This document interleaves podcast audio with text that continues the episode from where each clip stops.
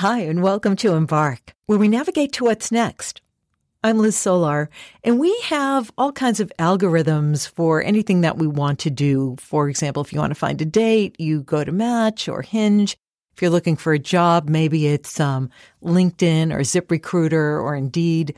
But where do you go when you have a great idea? You're an innovator or an inventor and you want someone to bring your idea to market. Today on Embark, we're going to talk about the algorithms and the personal relationships to connect idea makers and business makers.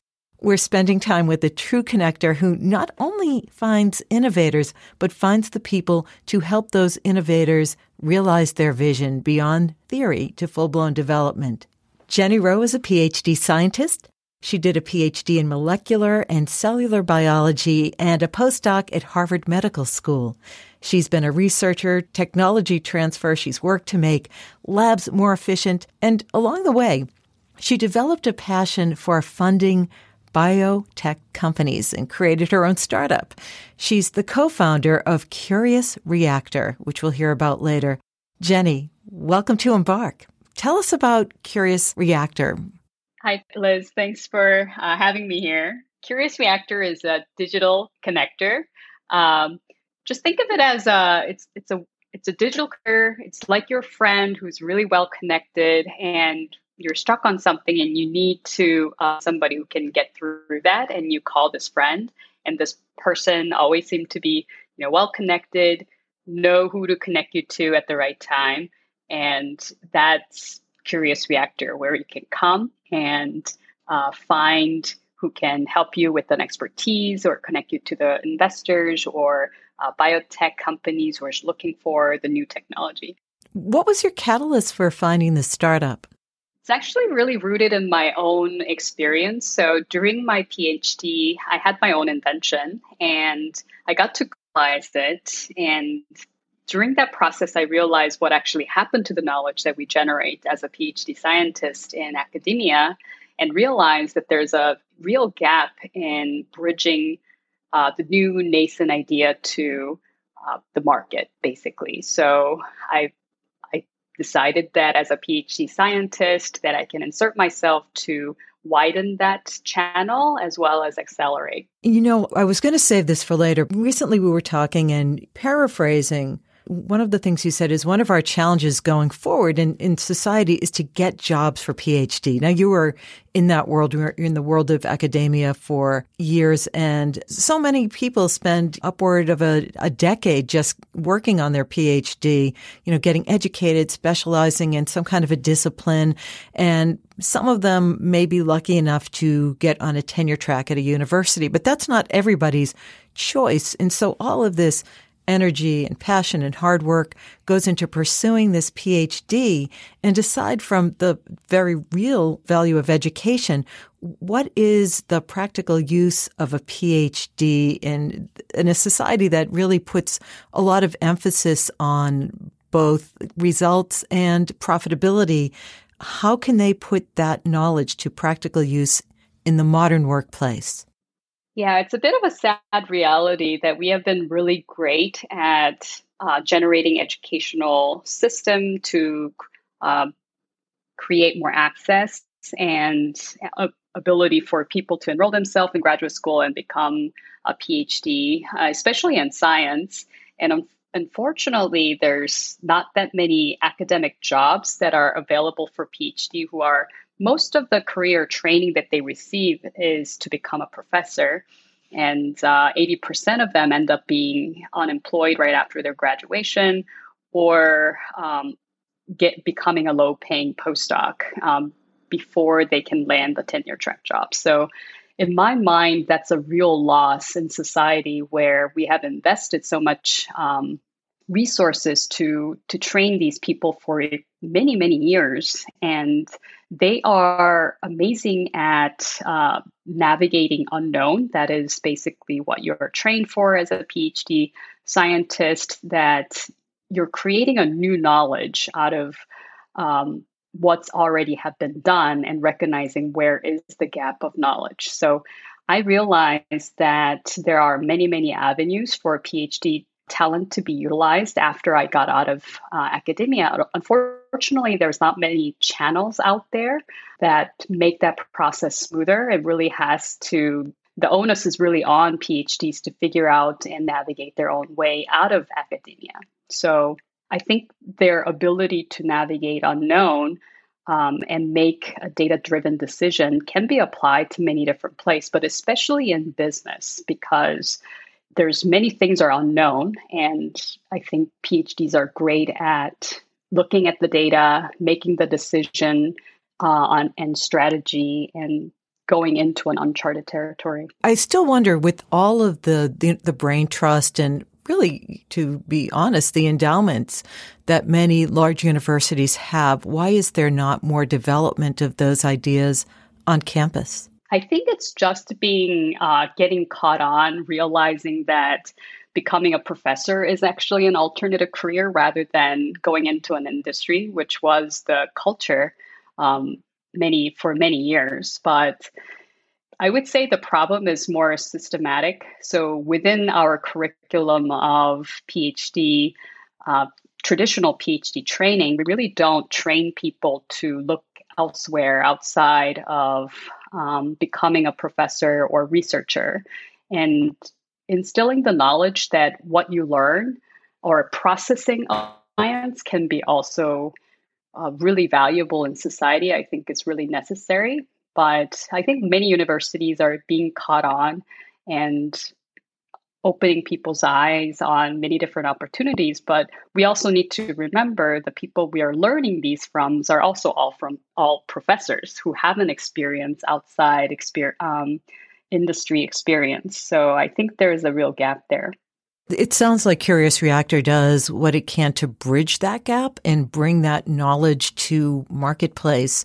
You know, what was the impulse for that? Yeah, so there's a lot of stakeholders need to come together for complex ideas like uh, life saving drugs to born from university and really vetting that idea and developing it into a clinic and becoming a marketable drug.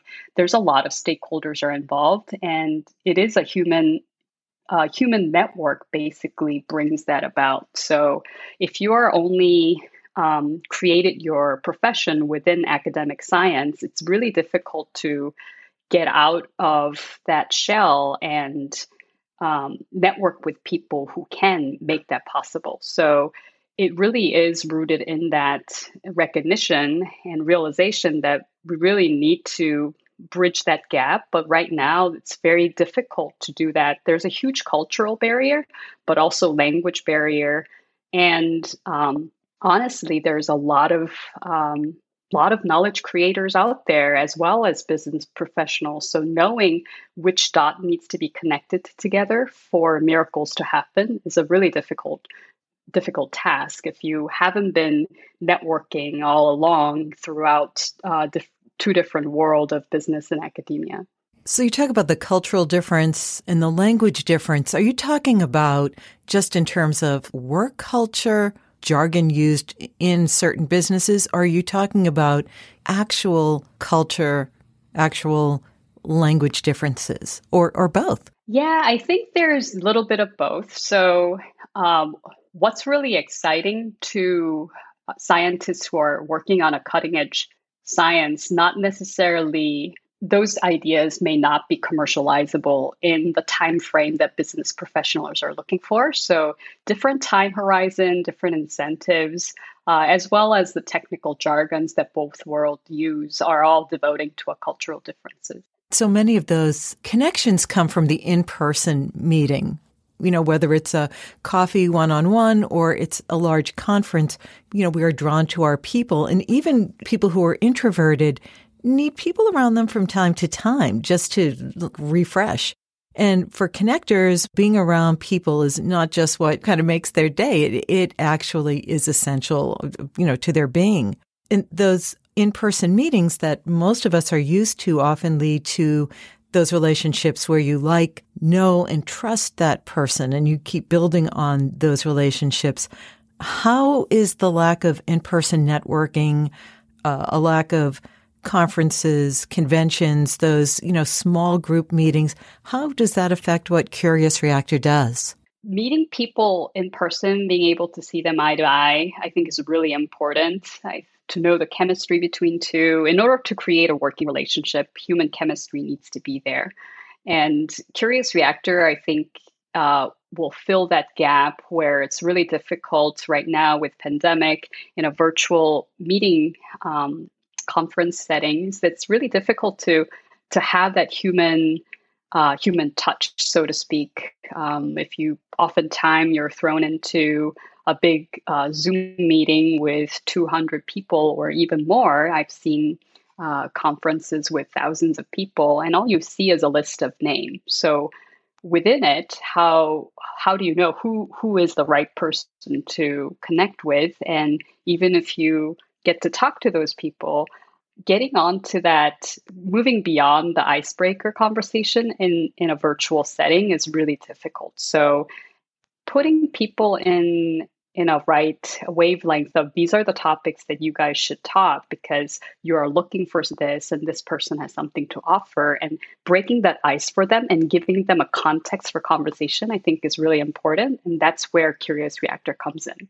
so if I look back on uh, my own background, so I have went through many different career change as a I started out as a wildlife field biologist and ran into a medical research, and then now I have two different companies. And during those career transitions, I realized it was through people that I bridge those gaps. And the people who have championed that for me always had a working relationship with me, whether that was a scientific collaboration or um, I was a customer at a, a, a, company that I used their devices, and they later on actually became, uh, came in as a licensee of my own invention that was a device. So it was these human relationship but it also has to be a working one so that you know them personally you know them professionally and you know that you can work with these people hand in hand. Do you feel that the the, the matches come more from the analytics or is it does it have more to do with those in-person meetings touches? Does it happen more organically or is it more on the technological side or you know how do you weigh one against the other yeah, it's a little bit of both. The analytics behind Curious Reactor is really rooted in my own experience and insight. So I think there are some things that computers are really good at doing, which is fishing out the right uh, right type of people. If I were to give a little little bit of parameters around each people and finding that complement, whether this person's looking for funding, that person's providing funding, going through the whole data and figuring those complements out, it's a, it's a computer's job. But uh, providing a right um, feelings for people to create that first set of rapport is is a real uh, human psychology and how we introduce people or what type uh, what type of information we disclose when we are introducing those people is really rooted on in, in my own experience at, at um, being a human connector. So it's a little bit of both, and uh, there's a bit of a user experience element to it as well as an analytics. But I think I'm taking the both, uh, the best of the both world to combine it in Curious React. You are able because you have this really rich background in academia and science, and know many of the you know quote unquote makers. So that's, you know, it's a challenge to round up all of those people and help them get their message out. But how do you find the right person to champion that idea, that um, start of innovation? What kind of background would they typically have? Yeah, so Curious Reactor's human matching idea actually came from about two years ago. There's a, um, a local uh, conference that a lot of the academic inventors and business professionals go to commingle and create relationship. It's called Massachusetts Life Science Innovation Day. And I was a frequent attendee of that meeting. And the thing, the beauty of that conference is that you get to see breadth of people. There's a mixture of investors, business professionals, and academic scientists. And because of the cultural barrier that I talked about earlier, people are there in the room physically, but they don't necessarily know how to interact with each other. So we were all just standing there and kind of talked about like, wouldn't it be nice to have like a um, dating dating app right in this room and I get to know who to talk to. and that that idea really and I was and at the time Curious Reactor was matching people to technology and I realized, you know, I can use the exactly same algorithm to um, marry people to people and technology will be basically part of that. So uh, went back to the drawing board and created this um, um, algorithm and we tested out in the following year's Mulsi Day. And people had great response from people saying that thanks for that introduction. Because of that, I received an investment, or because of that, I found my consulting client. And those were unsolicited feedback, and it was pretty amazing. So, being able to connect the dot in a loosely connected uh, group of people, I realize is the real value. Have you ever seen a, a, match come about and say, I did not see that coming? You know, when you see two people and you're like, I don't know how they ended up together. Do, do you ever have uh, an, an innovator who got matched up with somebody who invested in their idea and said, I would not have even imagined this? Right. There were a few cases difficult to get those feedback because it needs to be like really a wow moment for people to come and give us that unsol- unsolicited feedback. But there was a case this year um, uh, in one of the conference that a startup person came uh, came to me and said, "I wouldn't have guessed to uh, talk to." Found, um, it was a disease focused foundation, and I I didn't really connect the dot that my technology can be used for type of disease, but your match was spot on and they got to talk. So that's, I think, the power of um, having an unbiased uh, algorithm of people and then triaging people based on context. So that was a really good uh, success story there. What is your business model at Curious Reactor? Do you work like a lot of other companies on subscriptions? Um, how do you do that? So, doing a subscription based uh, on individual is something that we would love to do in future. Right Now, we're mostly uh, working and selling our product and service to venue owners. So, that could be a conference organizer or president of professional association or a group that has a huge um, following. So, we basically charge people of the venue owners and they will use our product to give the tool to the, their own members or conference uh, attendees to find their own match. So we provide that service and we come in as a service provider to the venue owners. The Matchmaker. Curious Reactor, how did you come up with that name? It's unusual. Yeah, it's a, it's a funny name. And uh, it's a long story, but uh, when we first started the company, where uh, we didn't have a name, we didn't have a business um, business card or anything like that. But I suddenly got into uh, one relationship led to another, and I got invited to give a talk in London. And my uh, flight was in a two days, and I was telling my business partners like, we really need to come up with our name and a business card within 48 hours. So our two criteria was it needed to convey the idea of interesting things come together and there's great um, happy happy happy accidents happen when you come to this place so the feeling of serendipity needs to be there and uh, the, the name needs to be available in .com domain. So based on those two criteria, we generated a lot of uh, vocabularies, words, and looking up a lot of thesaurus and synonyms, and we ended uh, with Curious Reactor. But if you go to our website, you can actually read about our uh, co-founders slack communication on where we how we landed in that name and what were the other contenders. So if you want to know the origin story or anything else about jenny rowe and curious reactor where do you go? You can go to our website at curiousreactor.com that's great. Well, I hope people check it out. And I, I, wish you so much success going forward. We, we need more innovation, more ideas, and need to bring them to market. And as we've seen this year, it's more important than ever. So Thanks for sharing it with us today. You're welcome. Thanks for having me. And if you Dear listener, have a story of change you'd like to share? You can bring it to us at Embark. Just write Liz, L-I-Z, at embarkthepodcast.com. We talk about change here and innovation in business, science, art, politics, personal stories. And we want to hear your story. Thanks to Jenny Rowe from Curious Reactor. For Embark, I'm Liz Solar. Thank you for listening.